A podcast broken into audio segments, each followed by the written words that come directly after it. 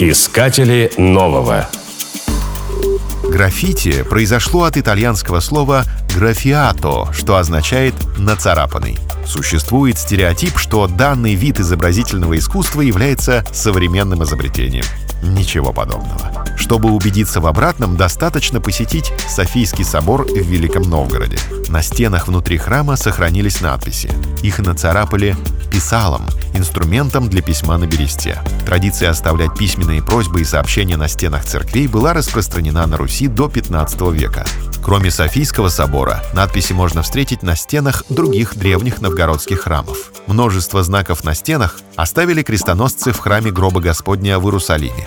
Но корни граффити уходят значительно глубже в прошлое. К категории настенной живописи относятся наскальные рисунки первобытных людей. Царапать на стенах любили в Древней Греции и Древнем Риме. Граффити в современном понимании возродилось в начале прошлого века в США. Царапающие предметы заменила аэрозольная краска. Первыми жертвами стали товарные вагоны. Они в буквальном смысле развезли образцы живописи по всей стране. К концу 20 века многие американские и европейские города были обезображены граффити, хотя это считалось вандализмом и было наказуемо. В СССР уличная живопись появилась в 80-х годах. Основателями считаются графитчики «Крыс» из Латвии и «Баскет» из Москвы.